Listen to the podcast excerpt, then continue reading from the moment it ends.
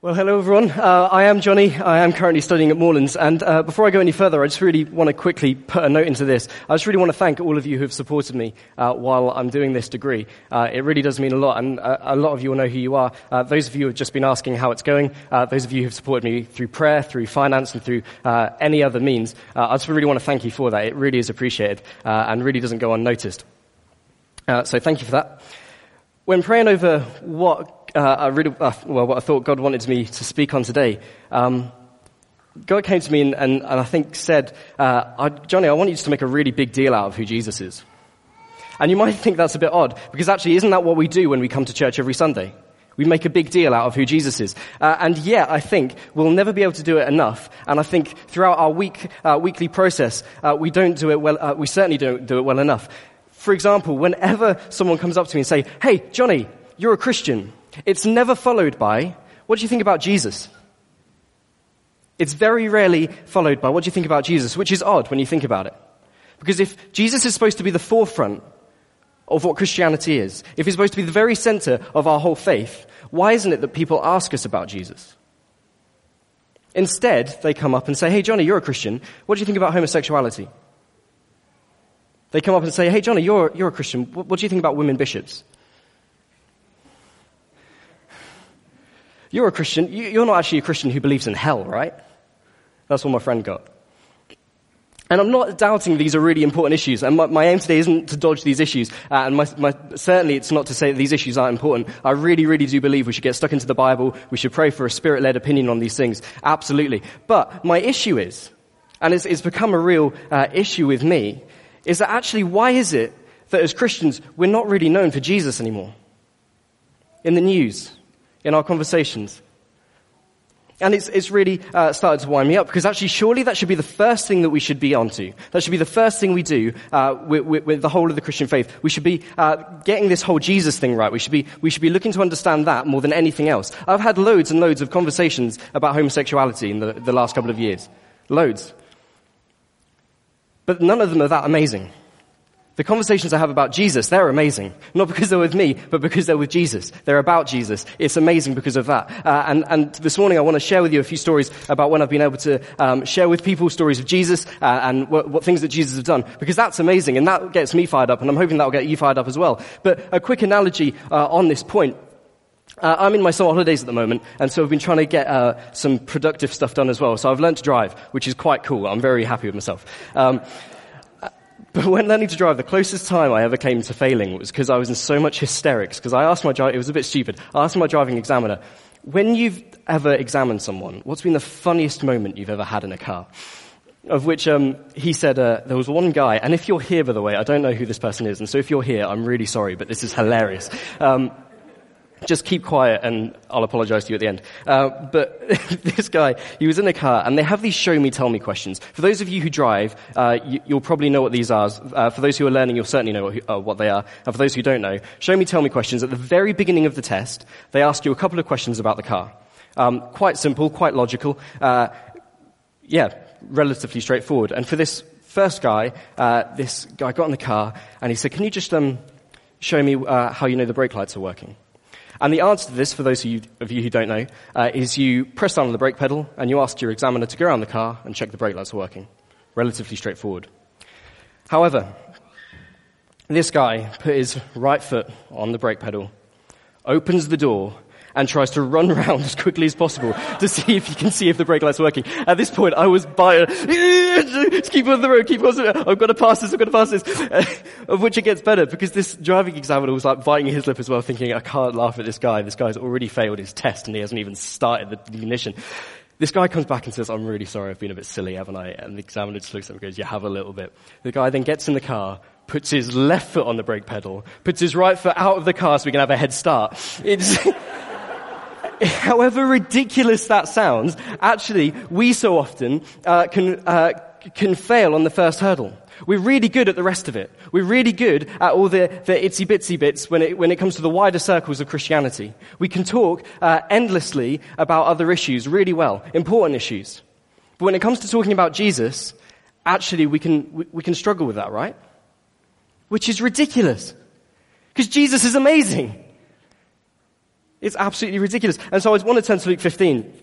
Now, there are loads of great passages, as you can imagine in the Bible, uh, that show how amazing Jesus is. Uh, in fact, I would probably say from before his birth to after his death, it's all stories about how amazing Jesus is. Uh, and, but I want to turn to Luke 15 simply because if I was there at this time, listening as perhaps one of his disciples, um, I probably wouldn't get it.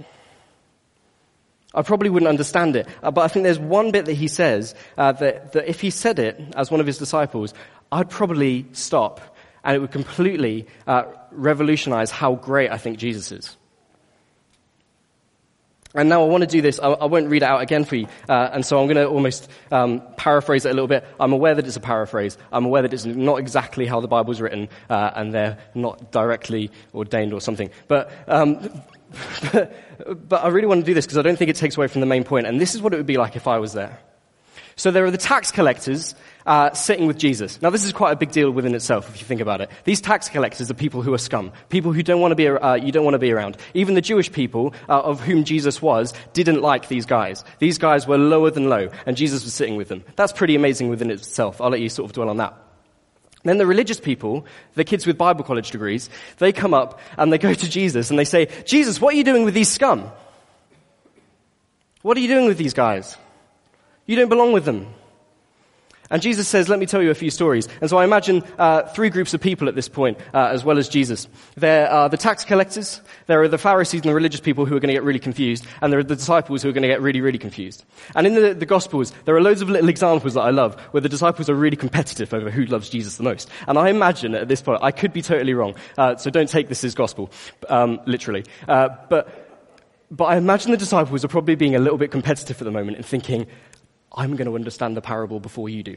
And so Jesus, Jesus starts off. He goes, I want you to imagine there's a shepherd.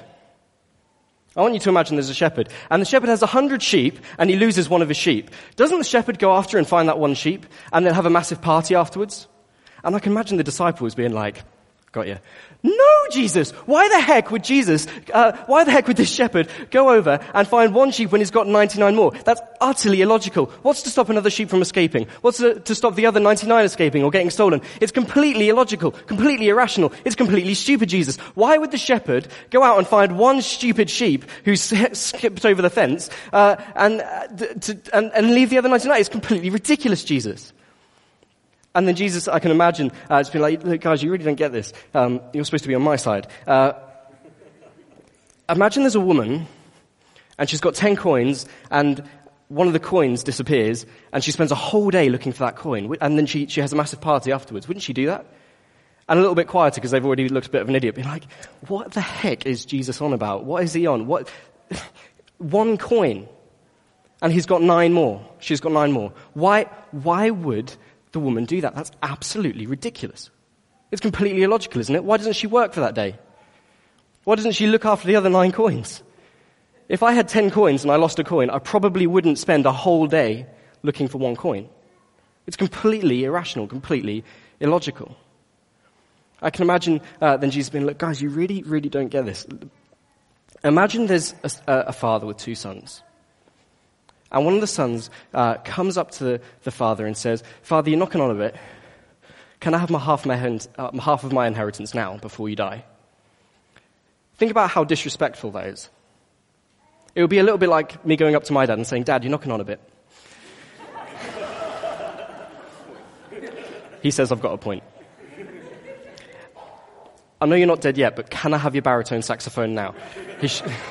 He's shaking his head for two reasons. Partly it's going to my sister, uh, and partly it's just, it's just not on. It's utterly ridiculous. Don't worry, if there's a fire, we'll know about it before it comes through there. Um, in seriousness, that's not a fire alarm, that's good. Uh, it, it's it, it, it, was completely disrespectful, completely ridiculous. And yet the father, uh, uh upset, gives his son half of his inheritance, and the, the son goes uh, and squanders it on prostitution, partying, drinking, uh, until he has nothing left at all, until he's eating with the pigs. He has squandered his, squandered his inheritance. He has nothing. And at this point, I imagine the disciples going, being like, surely the Father isn't going to come out looking for the Son. Isn't that just ridiculous? He has taken everything uh, that he does not deserve yet and, and, and squandered it. Surely the Father isn't going to go out. And Jesus says, uh, and so the Son, the Son decides to get up and is rehearsing in his head what he's going to say. He's going to rehearse in his head. And as he sees, uh, as, he, as he's walking towards uh, back home, he sees on the horizon his Father. And the disciples in their heads, I must, uh, there must be, Jesus, what are you doing? This is completely irrational. This is completely stupid. Why would the father go out looking for his, he's got another son at home. Surely there's some daddy problems going on with that son as well. If the other one's nicked half of his stuff, surely he should be going out and building a relationship with that. That's absolutely ridiculous. And yet, Jesus goes on to say, the father comes up, gives him a ring, gives him a robe, and throws a big party for him. How stupid is that? It's utterly ridiculous. It's irrational. It doesn't work in my head. It, it doesn't match up. And yet it's totally amazing. And this is the point where I think, if I was to hazard a guess, I might get it. Jesus says, as the, um, the son uh, comes up, he says to his father, Father, forgive me, I've sinned against you and I've sinned against heaven. And I can imagine, again, the disciples being like, Whoa, Barnabas, where have we heard that before? That, that language, that, that, that rings a bell. Hey, you know when Jesus was teaching us to pray, what did he tell us to, to call God? Wasn't it Father? And he talked about forgiving sins and hang on, Jesus. I'm not the shepherd. Hang on, Jesus. I'm not, I'm not the, uh, I'm not the woman. I'm not the, the father. You're the, you're the father. You, why would you come out looking for me? It's completely irrational. It's completely illogical. I was on a boat coming back from France uh, the, the other day, um, from, from holiday. It was a lovely holiday. And I was looking over the boat, um, and there was a guy called Steve. And he looked over and uh, he goes, Oh, aren't those seagulls amazing? Of which in my head I laughed because I was like, haha, Steve's a gull. Um, but it wasn't that funny. Uh, uh, but I was like, yeah, the seagulls are quite amazing, keeping up with the boat and the rest of it and just sort of hovering there. Um, and so we were talking a little bit and he goes, what do you do? And uh, I said, uh, oh, I'm a Bible college student. And he goes, you're a Christian? And I said, yeah. And I know he probably meant it as a compliment somehow. And you're probably thinking, how on earth is that a compliment? And me too at the time, I was thinking, how on earth is that a compliment? But he said, I think it's really good when people have a bit of unrationality in their lives. Thanks, Steve. Nice to meet you. Of which, when I got off the boat and started to think about it, actually he's spot on. Isn't it completely irrational that God loves you? No offense. It's the same with me. Isn't it irrational that God loves me? And yet, isn't it totally amazing? Isn't it amazing that, that as the lost sheep, it would be totally irrational for, for the shepherd to come and find me, and yet he does? And yet, why the heck do we get caught up speaking about other stuff around Christianity that ultimately we should be talking about Jesus first? We may have never have spoken to these people about Jesus, but we may have spoken to them about a hundred other things that actually, although are very important, aren't anything in comparison to them knowing Jesus. I want to tell you another uh, couple of stories uh, just of uh, when I've been able to share Jesus, just because they're amazing. Uh, they're the best conversations I've ever had in my life. Uh, and uh, I've never ha- ever had a conversation where people have gone away and said, oh, that conversation with, about homosexuality with Johnny Abbott was absolutely fantastic. That conversation about abortion and euthanasia with Johnny Abbott was absolutely amazing. I must tell my friends. I've had a few recently where, where people have said, you know, that, that, I've really enjoyed that conversation about Jesus. Or along those words. Uh, one a little bit further back, uh, I, was, um, I was going to Leicester to see my friend get baptized, um, which was a really great weekend. Uh, and uh, I was walking down. It was a really early train. It was about five in the morning. And I, I can remember praying to Jesus. I can remember doing it, but it was, it was quite half-hearted, I've got to admit. And I said, Jesus, if you want me to meet anybody today, just make it happen. Um, just make it happen.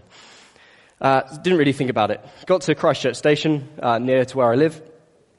Um, and uh, I saw my friend from, from college there.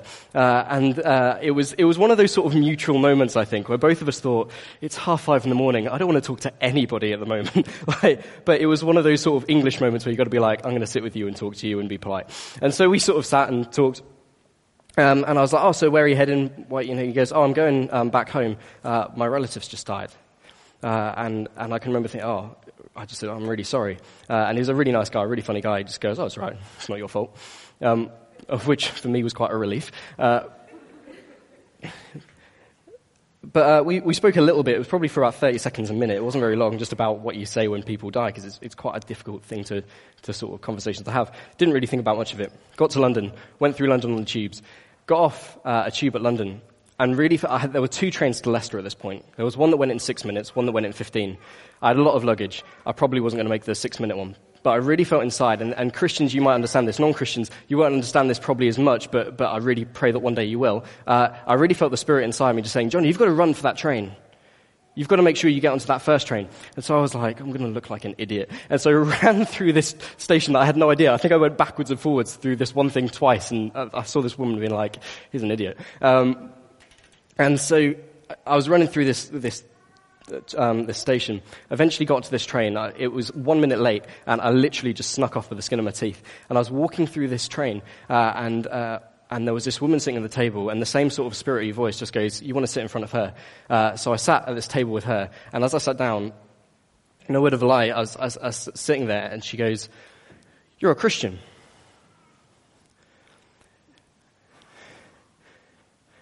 I said, Yeah, I am. And she goes, My mum's just died. I really need you to pray for me.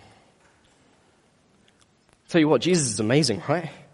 And so we prayed and we saw all these people looking over us being like, weird, right? But seriously, it was, it was incredible. Isn't it amazing that Jesus does stuff like that? Incredible. So I was really pumped up over the weekend. It was a really good weekend. And on the way back, it was quite a late train. Um, I had one of these where I was like, Jesus, let's do this again. That was really fun. Um, yeah, I'll, I'll, run through London this time. It's all right. I've got this. I've got this covered. Don't pray one of those prayers unless you really mean it. Um, so I got onto this train. It was quite a packed out train. There were two spaces available, one next to this sleeping man and one next to this girl with headphones in. I thought, I'll go with the conscious one. That's always a good start. Um, quick tip for evangelism, go with the conscious ones. Uh, there's no point preaching in a graveyard. And so, um, sat next to this woman with headphones in thinking, okay, God, like, you've got to do a miracle now because I'm not breaking up her music. Um, and so we're sort of sitting there. And then this ticket officer comes up behind me and says, uh, oh, tickets please or whatever. And the guy behind me didn't have a ticket, uh, couldn't pay for the ticket, and things were getting a little bit heated. And I was like, oh no, here we go. And uh, on the other side of the train, just a couple of rows back maybe, I heard this guy say, um, oh, that's right, I'll, I'll pay for it. And I thought, oh, what a good guy. Good on him. Um, and then all of a sudden the ticket officer looks at me and goes, sorry. And then it clicked. Hang on, he thought I said that. And so in my head I thought, oh no. And this ticket officer says, no. Of which in my head I went, yes. Come on. um, of which the train officer looks at me again and says, are you sure? And I thought, nope. I thought, how much is this going to cost? What am I going to do? And so I just went, yeah, go for it. And so paid for this ticket. Instantly, I looked on my bank account records. Ungrateful me. I don't think the money actually went through. I couldn't find this money going through at all. But uh, at the time, was just like, oh, here we go. I'm not sure how much, you know, this, this oh, great. Really ungrateful, really, uh, whatever. Gave my ticket in, train officer passed. Uh, during this time, this girl had taken her earphones out, looked at me and said, why did you do that? The honest answer at this point would have been, I really didn't want to. The answer I gave, uh, probably in this sort of desperation, was something along the lines of, I'm a Christian and this stuff happens now. like, it was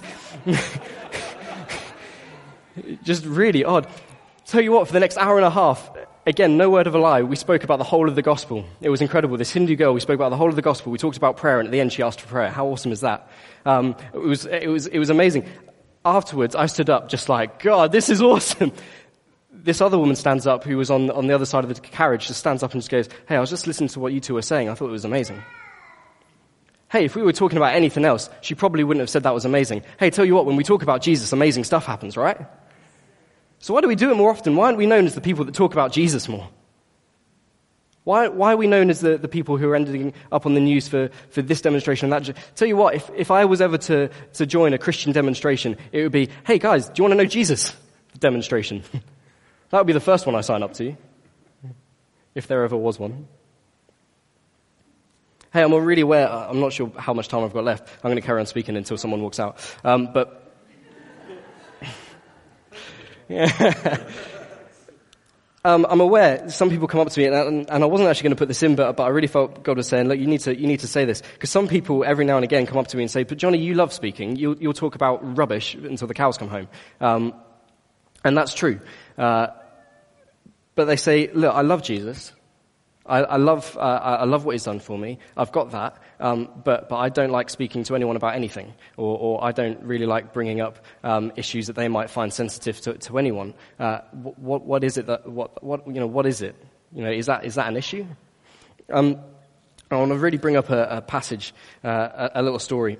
It's without a doubt the silliest story in the Bible you will ever hear. It's absolutely ridiculous.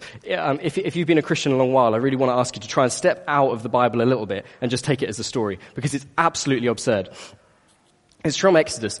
Bit of context. Exodus, there's these Israelite people who are under slavery uh, of the Egyptians. They've been under slavery for a really long time, uh, fed up with it, treated really badly, uh, been a big genocide. Um, and, uh, and Moses is wandering in the desert. Moses is this Israelite guy. Incidentally, there's a film coming out called Exodus, and Christian Bale plays Moses. So if you want to imagine it, imagine Christian Bale as Moses. It's perfectly fine. Um, Moses is wandering through the desert, uh, and he sees a bush that's burning, but not really burning. Silly, isn't it? There's a bush that's on fire, but it's not burning. Um, and so uh, Moses walks up to this bush, and then the voice comes out of the bush and says, Moses, take off your sandals. It's really silly. Uh, and so Moses takes off his sandals. He thinks there's a bush talking to me. I better do what it says. Uh, so he takes off his sandals. And then the bush says, don't come any closer, Moses. And Moses probably thinks, it's all right. I can do that. That's something I can definitely do. Not come closer to the talking bush. Um, it's absolutely weird. And then the bush says, I'm God uh, and I want you to go to Pharaoh and ask him to let my people go. It's a little bit like uh, me saying, uh, God come, came to speak to me and said uh, to go to David Cameron and ask him to change one of his legislations. It's not going to happen. And Moses probably uh, said the same thing, same sort of thing that I would say. I'm really not your guy for that. That's really not for me. I, am really rubbish at speaking. I'm not the guy that, that, that you want to be doing this. This isn't for me. This, this really isn't what you want me to do, God. This, this isn't me. Then God does this. Now, this is the weirdest bit of the whole weirdest passage in the whole weird Bible. Um, God says to Moses, Get your staff uh, and put it on the ground. So Moses gets his staff and puts it on the ground, and it turns into a snake. It's just getting weird at the moment. And then God says, Now pick up your staff. And now, if this was me, I'd probably say, But Lord, there is no staff. That is a snake. Moses is a better man than I am. He goes down and picks up the, the snake and it turns back into a staff. Hold on for a minute because that one passage for me is probably one of the most profound and revolutionary when it comes to me sharing my faith now. It's completely revolutionized how uh, I've been able to share my faith. Think about the staff for a second. What is the staff? Many of you are thinking it's a staff. It's true. But what does the staff represent? The staff is an object of Moses' trade as a shepherd. It's a little bit like a doctor with his stethoscope, his heart hearing thingy. It's a little bit like a fireman in his hat or a police in his uniform. It's an object that symbolizes what that person does. And what does that symbolize? It symbolizes three things. I've made them all into eyes, so it's really easy. I'm officially a Baptist. He says, so the first, the, the, the first thing I think this symbolizes is, is uh, identity. First thing it symbolizes. If you, if you imagine a stethoscope, you might look at uh, someone with a stethoscope and think, they are a doctor, therefore they are caring. They are a doctor, therefore they are clever. They are a doctor, therefore um, they are smart, they are hardworking. You might look at a fireman and think, they are uh, a firefighter because they've got a fireman's hat on, therefore they are brave. Therefore they uh, are uh, uh, um, strong, fit. Um, you might look at a, a, teacher and think, therefore they are ter- caring, therefore they are a good ki- uh, teacher. It's a symbol of that person's identity and who they are. They might look at Moses as a shepherd and think, you have a staff, therefore you're a shepherd, therefore you are probably not the brightest one in the book. You probably aren't worth much. You are no one special. Second thing it, um, it symbolizes his income. If you have a little teacher's badge uh, with Suffolk County Council on it in the school that you work at, someone could probably, within a boundary, work out your income for the year. They would probably be able to work out how much time or little time you have off. It represents an income. Someone might look at Moses and his staff and might think, uh, okay, so you probably haven't got much because you are a shepherd. Symbolizes his income. What else does it symbolize? It symbolizes uh, his uh, influence Everybody has influence. And everyone is influenced by something or someone. For uh, a, um, a barrister, it might be they, uh, they influence the court. Uh, for a police, it will be influencing the public. For a doctor, it would be influencing the patients. For a teacher, it would be influencing children. For a shepherd, it would be influencing sheep. So we have someone that, that has a stick that, inf- that shows that he's not much of anybody. He's not really a somebody at all. He hasn't got much. He's not really going anywhere. And he hasn't got much authority over anybody but sheep. And yet, what happens when he lays it down in front of the burning bush? It comes alive. Really interesting story. Not story, thing. Really interesting thing. When Moses picks up the snake and turns back into a staff, very rarely is it then known as the staff of Moses. Very rarely is it known as the staff of Moses, which it was before. Depending on your translation, it will, it will be known as one of, one of two, I think. Either the staff of the Lord, or my personal favorite, the rod of God.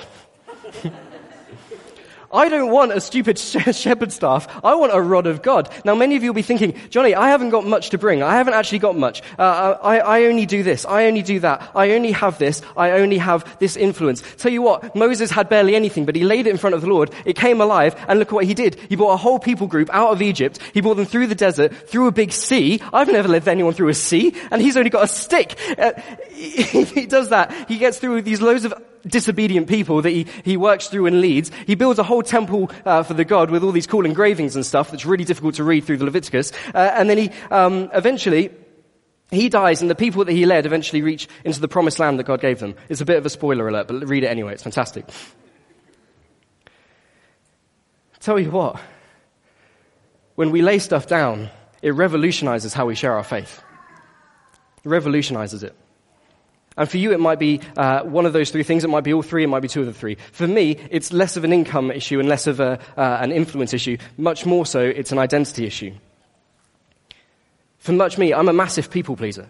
That's something I really struggle with. I, I really struggle with, uh, with constantly trying to think, how am I going to please people? Which is ironic, because those of you who know me think you're rubbish at that, Johnny. Uh, and yet, and yet, um, and yet it's something I, I really struggle with, because it's something that I, I, really do. Instead of pleasing God, a lot of the time I think I really want to just please these people.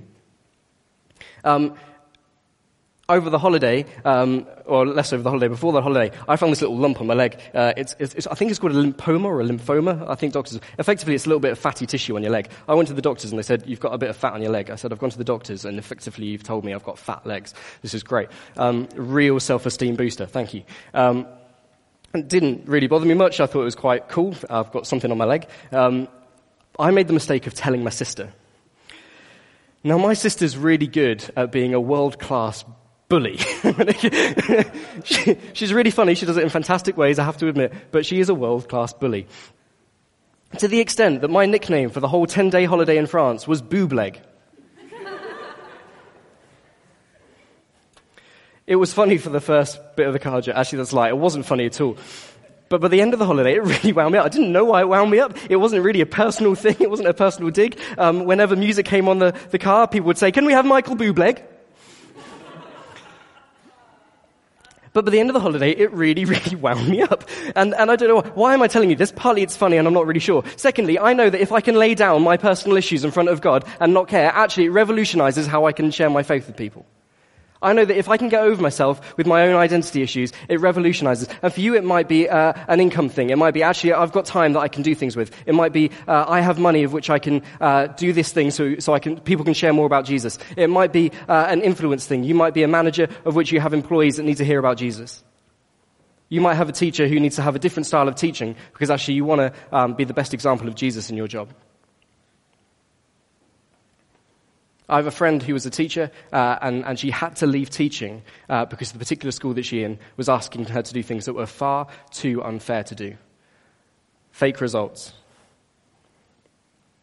Do this, do that. No, I'm not doing that. That's not right. That's not Jesus. It's never easy, but it's always worth it, I'll tell you that. And it's always amazing. I've never had a conversation with anybody uh, that, that said, Hey, I've had a really amazing conversation uh, with you about women bishops Really important issue. I'm not dodging the issues. We need uh, to, to, to take up the Bible, really be spirit led on these things. Absolutely, I agree. I'll be the first to agree with that. But actually, don't do it until you've got Jesus right. I think I'm almost coming to an end. Quick, quick thing though, just while it's, it's been in my head, um, just sort of while I've been talking. Um, notice when Jesus is with the tax collectors in the parables, and the religious people come over and stamp out the tax collectors' fire. It's like, why is he with you? Non Christians here, um, it's, it's genuinely, it's a real pleasure for you to be here this morning, and I genuinely mean that uh, more than anybody else. If I could choose anybody to be here this morning, it would be you.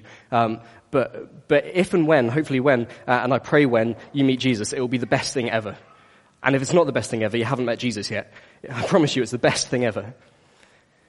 But I also, unfortunately, promise you, there might be people who come up, uh, like the religious people, and stamp out your fire. You'll say, hey guys, I found Jesus. Yeah, well, you've got to now do this, and you've got to do this, and you've got to do this, and you've got to do this. Okay, maybe later there's a discipleship issue if those things aren't happening. But tell you what, first thing is, religious people here celebrate with them that they found Jesus. And I say that as a chief stamper. I'm really good at stamping on people. Uh, I'm really good at pointing out issues and really good at saying this isn't right, this isn't right, this isn't right, they should be doing this, they should be doing this. Um, there's a guy called Gav Calver um, who I think, he, I think he heads up YFC now. Um, he was preaching at an event, uh, and these two young people, uh, two young girls, came up to him. Uh, one of them says, "I f in love Jesus." The other girl looks at him and goes, "I f in love Jesus as well."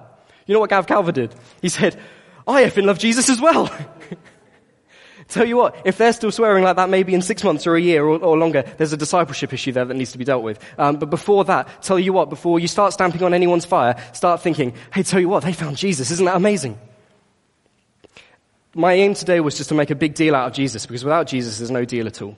That's my aim this morning. If you go out of those doors not thinking that Jesus isn't a big deal, I failed for you this morning, and I'm really sorry about that. But I really, really, really, really pray that, that this morning you might just be really fired up uh, to go and tell people about Jesus. Another really quick story, just because it's in my head. Um, I was having my haircut a while ago, as you can tell, um, probably, probably last month. I was there, and when there's scissors close to your neck, it's actually quite a hard thing to do. Um, it's, it's even harder than talking to someone on a boat, because you're thinking, one of us might actually end up in the sea here. Uh, but, but, but I was sitting there, and this woman was talking about um, how she'd recently had uh, a, a, leg problem and, and, not being able to walk very well. Uh, tell you what, it was actually quite frightening. But um, afterwards, when praying, I said, Hey, look, I'm a Christian. It would be really selfish if I didn't pray for you, because when I pray, stuff happens. Can I pray for you? You would be shocked at how many times you say that, and people actually go, You know what? That would be really appreciated. You'd be shocked. And I fail as well. I fail all the time. Um, another train ride. Man, tell you what, train rides are awesome. Uh, I was on a, a train to London uh, a few weeks ago, uh, and there was this woman and this, this daughter who, who came and sat in front of me, uh, and, and God was saying, I want you to speak to these people. And I was like, I'm not sure what it was. I, I still can't put my finger on it. Um, it might have even been God, but I just couldn't. I was like, God, what is it? Like, why can't I talk to these people? Why? I'm not tired. Like, what is it? I can't, why can't I do this? Like, why, you know, why can't I do it? Uh, and then eventually, after about half an hour into the journey, this woman, no one goes, Oh, I'm not sure if I've told my dad this either. Oh, I hope that saxophonist's at Keswick again this year. Of which I thought, they've hired another saxophonist at Keswick. I didn't think that. I said, you never believe, you never believe this. My dad's the saxophonist. I'm afraid he's at week one this year.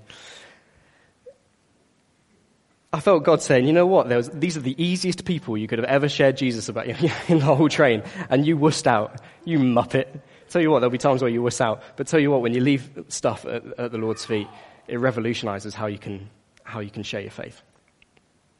It was awesome. Um, turns out she knows loads of people from here. Uh, turns out that her children go with the youth pastor, uh, his children to school. We had a great conversation about Jesus. Um, I'm going to pray in a minute, uh, and, and, the band's going to come up and, and, and play. But uh, before they play, I, I, I think, yeah, I think we will just have a, a, moment of silence, just to reflect, because I'm, I'm, having a feeling there'll, there'll, be there'll be people who are challenged by different things. Uh, and, and the, the Moses thing, I think, might have been just because I think God really asked me to say, look, I really want you to say this, might actually be quite profound for some of you. Uh, and, and, for some of you, you, might be picked up on one of those three things the income, the influence, or the identity uh, in terms of what you need to lay down. Uh, and for some of you, it might just be, hey, I need to share, share, share Jesus with more people. Uh, and so uh, we're going to pray. Uh, I'll pray. And just as we have a, a, few moments, if that is you, while people eyes, eyes are, people's eyes are closed, if if then, uh, and I'll say when, just so you can raise your hand, just so I can pray for you. Uh, I won't mention names, uh, but just so I know who I'm praying for, that would be really good. Um, guys, let's pray, shall we?